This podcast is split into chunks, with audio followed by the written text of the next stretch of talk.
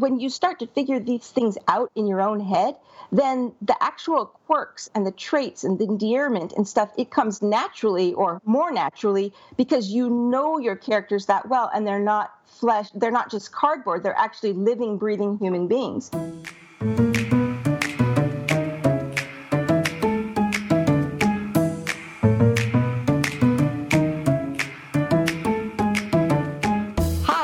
Taylor Stevens, the New York Times best-selling and award-winning author of the kick-ass Vanessa Michael Monroe thrillers, and this is the Taylor Stevens Show with my good friend Steve Campbell, where we are kicking writing in the butt, one word at a time. sometimes right. it really does feel like one word at a time. Some, and sometimes it doesn't. Those are the good times. Uh, last last week's show, in the intro of last week's show, we mentioned that you and I had been kicking around a show topic, and coincidentally, Carol had asked a question in, in the fan club group that was sort of tied in with that. And uh, what you and I were talking about was character quirks and traits. And Carol's scenario was more embedding character traits into the story. So we went with, with her questions last week, but this week we're going to be talking about quirks and traits, the kinds of things that might uh, for readers like me might um, bond me or bind me to endear a character, you? endear endear the character to me. Um, but before we get to that, chit chat, and this is because Taylor and I talk a lot when we're recording, and we talk a lot when we're not recording. A lot of times we can't remember if we've covered a topic or not because it's we'll just talk about something and we'll be happy. You know, we'll be 45 minutes into it and you'll say, oh, we should have recorded that. and so when I suggested this topic, Taylor said, I'm pretty sure we've recorded a show about that. And I don't think we have. And so we went back and forth and we couldn't remember. And this is not the first time this has happened. So we went to the expert. We went we went to Carol and said, "Have we ever talked about this one particular scene and she said, nope. So we feel safe talking about this. If we have, if we've covered this topic before, we apologize. but I mean, it's, it's, it's, it's a challenge to, to keep it all straight. We should, we should be better at it. This is not our full-time job, guys. You know, we just do this on the, for fun on the side. and then we both, you know, it's like what little two brain cells we have to click together at the time. It's like, I can't remember. Did we do that already? Yeah, and sometimes you will I'll send you material and you'll send it back with some notes and that those notes will will generate questions and we'll start talking about that and it's like, okay, was that did we record that for a show or was that something else? So yeah, it is it's hard. We should just have a rule that We should um, just have a, a thing where it's record and call it conversations with Taylor and Steve. we should and just release every single one of them. no. well, that would be interesting. Total transparency. Oh my god. It'd be embarrassing. What do you make of the transparency, uh, the the urgent need for transparency and everything now? I was I, I was listening to something on on uh, sports television last night where they were talking about somebody's not transparent enough.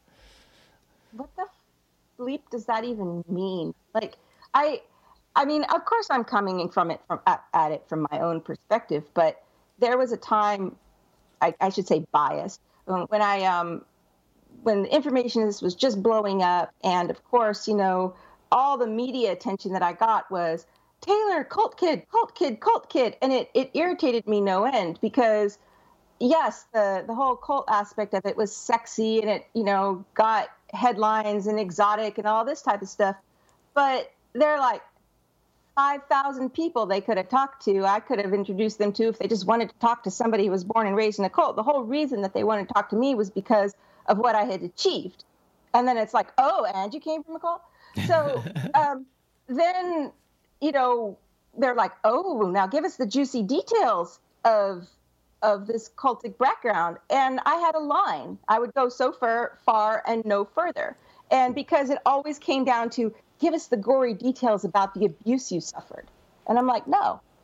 And they're like, but your readers want to know. and I was like, that doesn't mean they have a right to know.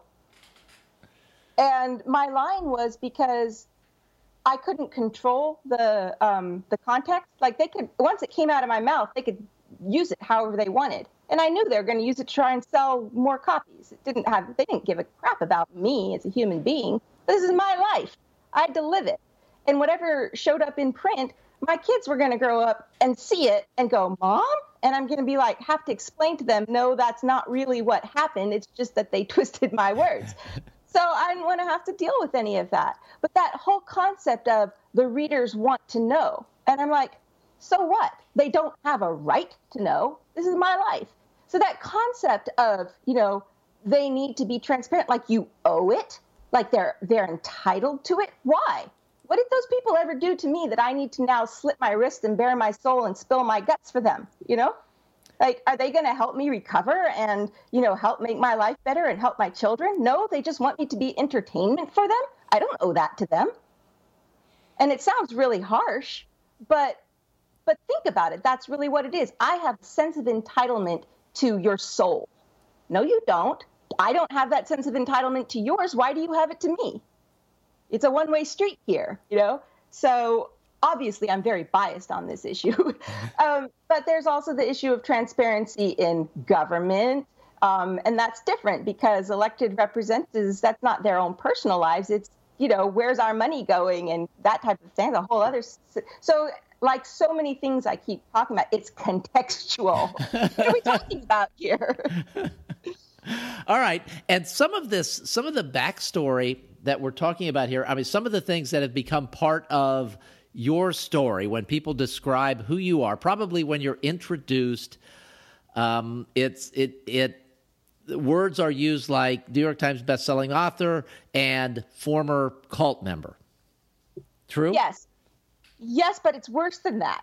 And I'm sorry, I know this show is not about this topic, but you got me on this subject. I was at an event. I had just um, come off the New York Times bestseller list, and I was at this event with all these authors who were, um, it was like a sponsored thing where famous author or like me, new author, with a table of eight people, and those people had paid to sit there with the author, and it was like a charity event thing, right? So up on the stage, they're listing off all the authors, and they do it alphabetically. And since my last name starts with S, I'm usually at the bottom of the list or very close to the bottom of the list. And they go, so and so, New York Times best-selling author, um, you know, won this award, won that award, so and so, you know, alum from whatever university, uh, author of 15 books, blah, blah, blah. And finally it gets to me Taylor Stevens, escaped a cult. Next person. oh, yeah, you laugh. I was oh, my God. Mad. I mean, it's like, are you kidding me? I am not here at this table because I escaped a cult. it was like the most dismissive um, I, oh, I still get angry when I think about it, just because it, it it's ah, if I had written a memoir about escaping a cult and that's why I was there, I would totally buy into that. But it, it, my background had absolutely nothing to do with why I was at that table. just like they glommed onto that and said, "Oh, this one thing uh, is the essence of who this person is." It's like, "Oh, and here's Steve who grew up in Ohio." Moving on. Well, actually, when you grow up in Ohio, that tells a lot about a person because um, football, college football, and it is football season again. Right. And but does it say anything about what you accomplished in your life or who you are as a person? Well, at If this stage there- of my life, I'd actually prefer to talk about college football. you're at a table. You're you're at an event of of people who've worked in your industry, and they're all being introduced by their titles and by the companies they've worked for and the awards they've achieved. And then they go, and here's Steve, who grew up in Ohio. I think I would crawl under the table. Yeah. Okay. That's my story, and I'm sticking to it. All right. Now, and this actually sort of transitions into our topic today. And when I say sort of, I mean really sort of. You're Um, really stretching it here. I'm really stretching it here, but it, it's the little things that we know about a person and can write about them or or describe them in fiction to try and explain even more about a person and, and do it quickly.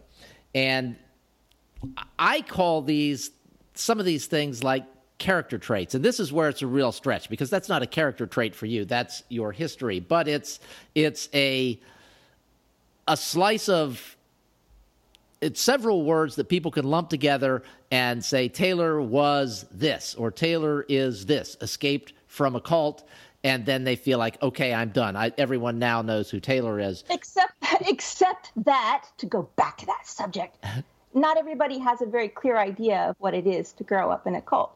So you're basically just slapping some mud on someone in that case and saying, "Here, make something out of this now. Whatever your opinions are, that was is what that person is." And you don't want to do that when you're creating characters in a story.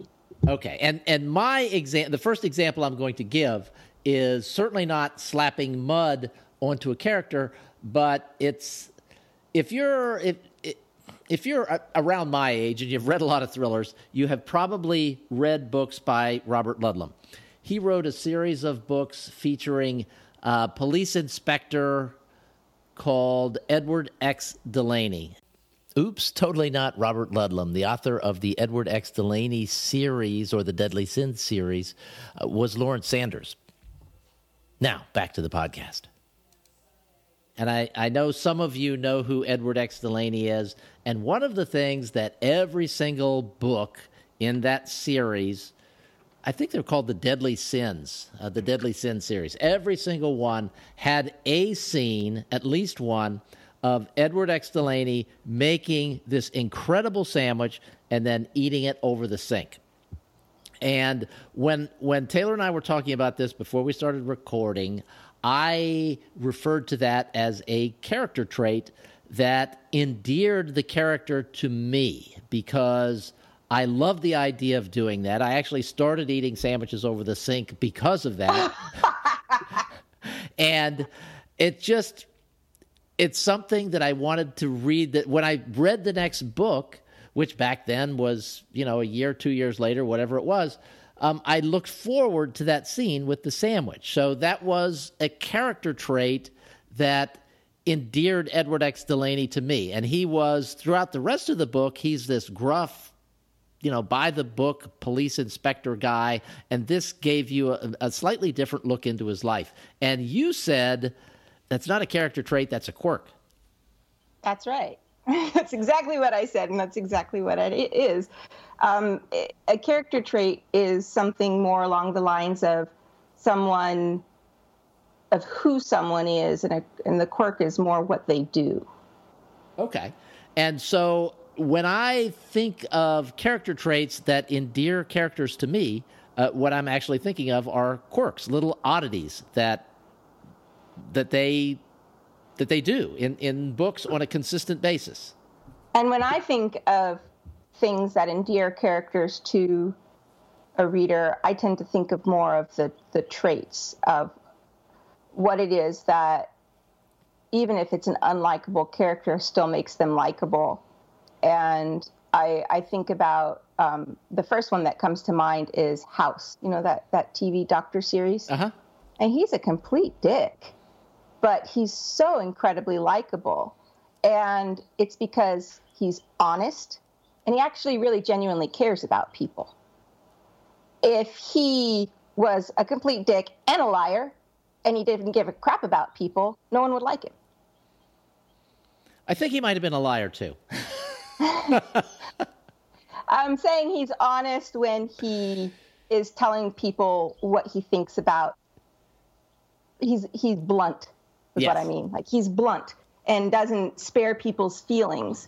And so he says a lot of stuff that vicariously we wish we could say, but we can't because polite society requires us to not get our faces punched in. Okay, so uh, those scenes in every single episode of House where he says something that's blunt and that's could be taken as offensive and that, that we as viewers take some vicarious pleasure from are those is that a quirk or is that a character trait? Those are character traits.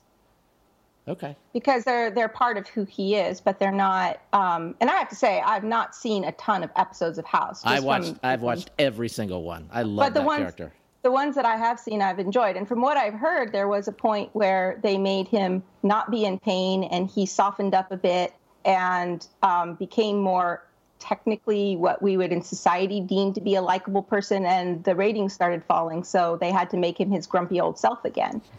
Um, and and that that tells you something about what it was that was actually making him likable, um, that drew the audience in. And um, if you, it, it's I guess it's it's just when you're when you're creating characters to to understand the difference between quirks and character and really try and understand what it is that makes someone likable. Like Monroe, for example, a lot of people really don't like her because she's hard and she doesn't, she's not, um, she doesn't adhere to society's standards of what it means to be a nice person. And she herself says, I'm not a nice person. And she's totally at peace with that. But for those who do get her, one of the things that makes her likable is her empathy and that she try, she doesn't want to empathize with people, but she can. She does, and when she does, she does a lot of stuff that's not in her own best interest because she cares. And she's also very smart, and to a lot of people, that intelligence is very attractive. All right, so let's let's dig into this a little bit, and this is really sort of the topic of the show, even though I'm not sure what what word to use for this. But how do we and when do we? How quickly do we try and establish these character traits that will bond the reader to the character um, in in a in a story? Is it is it something that you want to do like right away? I've I've seen people do it where it's like a, a, telling kind of thing where in the first five pages, you know, Joe is a really great guy and he, he loves his dog and he loves his kids and he takes care of everything and he pays his taxes and he donates 50% of everything he makes to uh, some charity, some really obscure charity. And then the story starts. I'm assuming that's not the way to do it. But how, how quickly do you want to let the, let the reader know who this character is so that they can really grow to like them? There is no right answer to that. It is contextual. It is based on your voice. Like what you just said about, you know, Joe is da da da da da da da da da. That actually would be a great opening for a very light, um, sort of a, a, a story that is almost like the narrator is telling the story to the audience type thing and where it's has a lot of levity to it, where it's not this deep, dark story. It would not work in something that I do because the way that I write and my stories sort of gradually unfold the layers as as they go. But there is no one right way to do it. If it works, it works. If the readers are connecting with it, they're connecting with it. And um, you know, this whole thing of sh- it, it, ties into that whole concept of show don't tell. Mm-hmm. Sometimes telling is the best way to do it. You can shortcut so much through telling. Um, it's just that there's certain types of telling that really fall flat, where showing is a better way to do it. And that's where the skill comes in of knowing, of being able to know which is which. And it's not like you can draw a quadrant and say this, that, this, that, do, don't, whatever. Um, so that is situational. And i think as far as like when to to introduce those various traits it's all going to depend on the character's place in the story. And and when does the reader actually need to know this? If you're writing a story that is more character driven where the reader gets to know the characters very deeply over time well then you don't want to throw all that right up front. But if you're writing of a short power packed thriller where there's no time to put it anywhere else or it'll interrupt the flow of the story or it's going to feel like why did you insert that there? It doesn't have anything to do with it. Then put it up front if it actually has anything to do with the character. You don't want to just like the the story and how the character interacts with the story. You don't want to just throw stuff out there just to tell it if it doesn't have any bearing. Like if it's something that is definitely going to affect the way that the character behaves and acts the reader needs to know that needs to know why. And that's where that type of information comes in.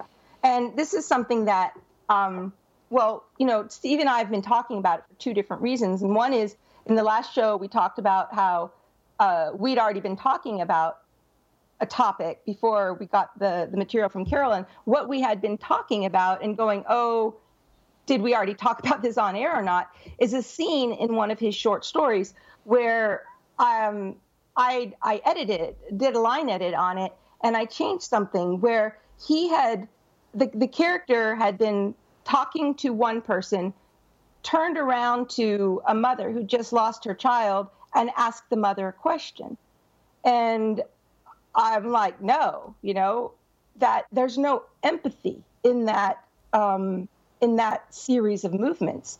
When I line edited it, I added a small quirk, I guess. It would fall under, it wasn't a quirk, but it was uh, what in our prior conversation would have been more quirk than trait, but it's actually a movement beat where Reggie, the main character, drops to a knee, drops a knee in front of the woman and then asks her her question, his question. And in in the actual reading of it, when he drops a knee, we get a beat of inner dialogue where he explains it was the least threatening position I could take. And then he asks the question. And Steve had commented it out to me at the time saying, okay, this type of, of character description, wh- when, when do you do this and when is it too much and when is it not enough? And it's a really difficult question to answer because so much of it is contextual. And all I can do is explain that in this particular situation, that one line where the character thinks to himself of, of why he did it, the least threatening position I could take, it showed empathy. It showed that he connected with the woman as a person who had lost something, someone who's feeling under threat, and he's making whatever effort he can to tune in to her needs to get what it is that he wants from her, which is information that will help them find her, her child. So that small thing creates a likable moment. Without that, the character comes across as very do this, do that, turn around and talk to a mom who just lost her, her child and demand information from her. It comes across as very um, heartless almost.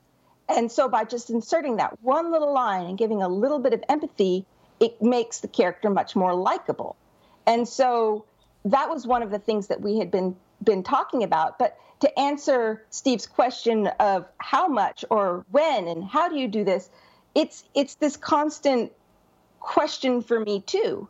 And one of the things that I've done to try and help myself with it is, and I've talked about this before, I have this questionnaire that I've started filling out about my characters uh, before I start writing the book. And what it does is it forces me to think about them at a level I don't, it's too much work. I don't want to do it, but it forces me to. And I'm going to read you some of the questions that are on this questionnaire right now so you understand what it is that when you start to figure these things out in your own head, then the actual quirks and the traits and the endearment and stuff, it comes naturally or more naturally because you know your characters that well and they're not flesh, they're not just cardboard, they're actually living, breathing human beings.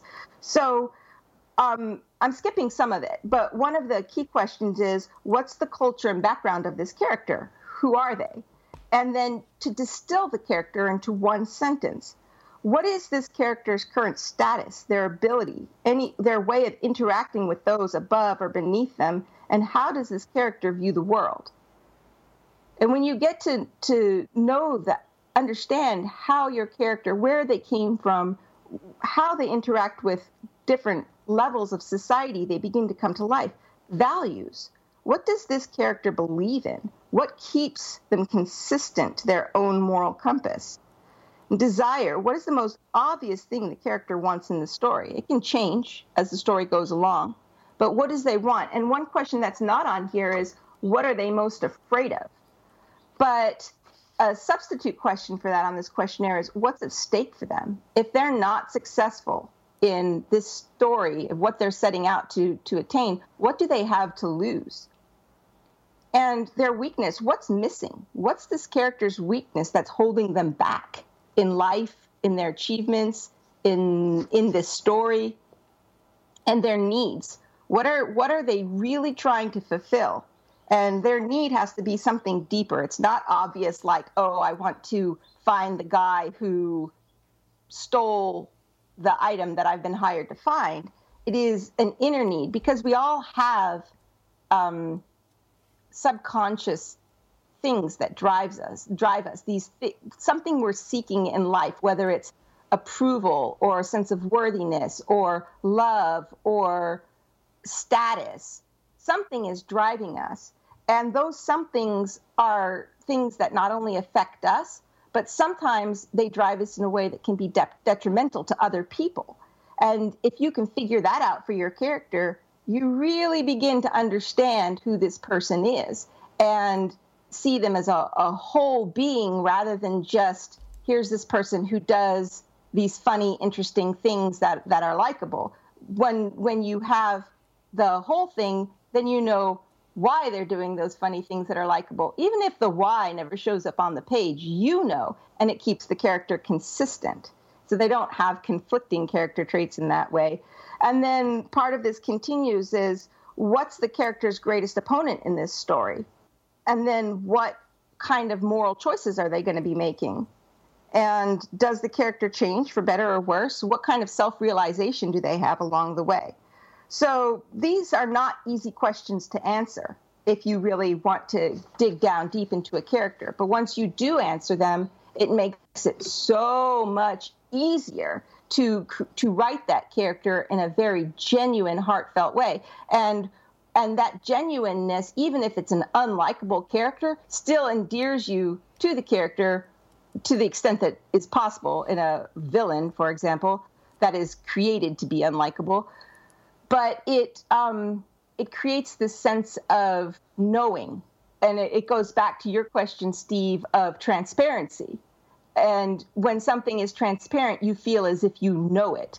And in fiction, we do we are entitled to that transparency from the character we need to know the character and that's where really understanding the depth can can make it so much easier to bring that to life in these tiny little tidbits like he took he dropped to a knee in front of her the least threatening position he could take.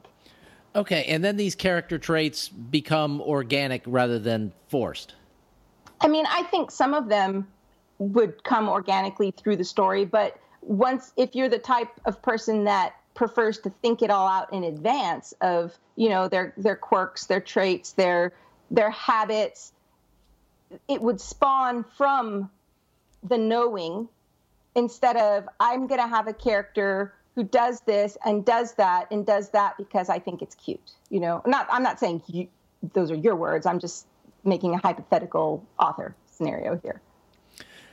And once once you have all of once you really know your characters in, in the way that you're describing and and you're able to do these movement beats and and little things little self-talk things to to help to deepen the relationship between the reader and the character are there do you ever step back and say i need this character to have like a signature thing like the sandwich for edward x delaney is that is that a valid technique for deepening the relationship, or is it? I don't know. I'm, what What do you think about using a technique like that? Because I I think it's valuable, um, and almost everyone that I talk to about Edward X. Delaney talks about the sandwiches. So th- there is something that's there, and it it it has value. But is it something that you would think about as an author and make an effort to put into the stories? It is contextual. It depends on you as the author. If it works for you, then yes. If it's something that you're doing just because you think it's a technique that might work that someone else told you about, and you're like, oh, maybe this will solve my problem, mm-hmm. no.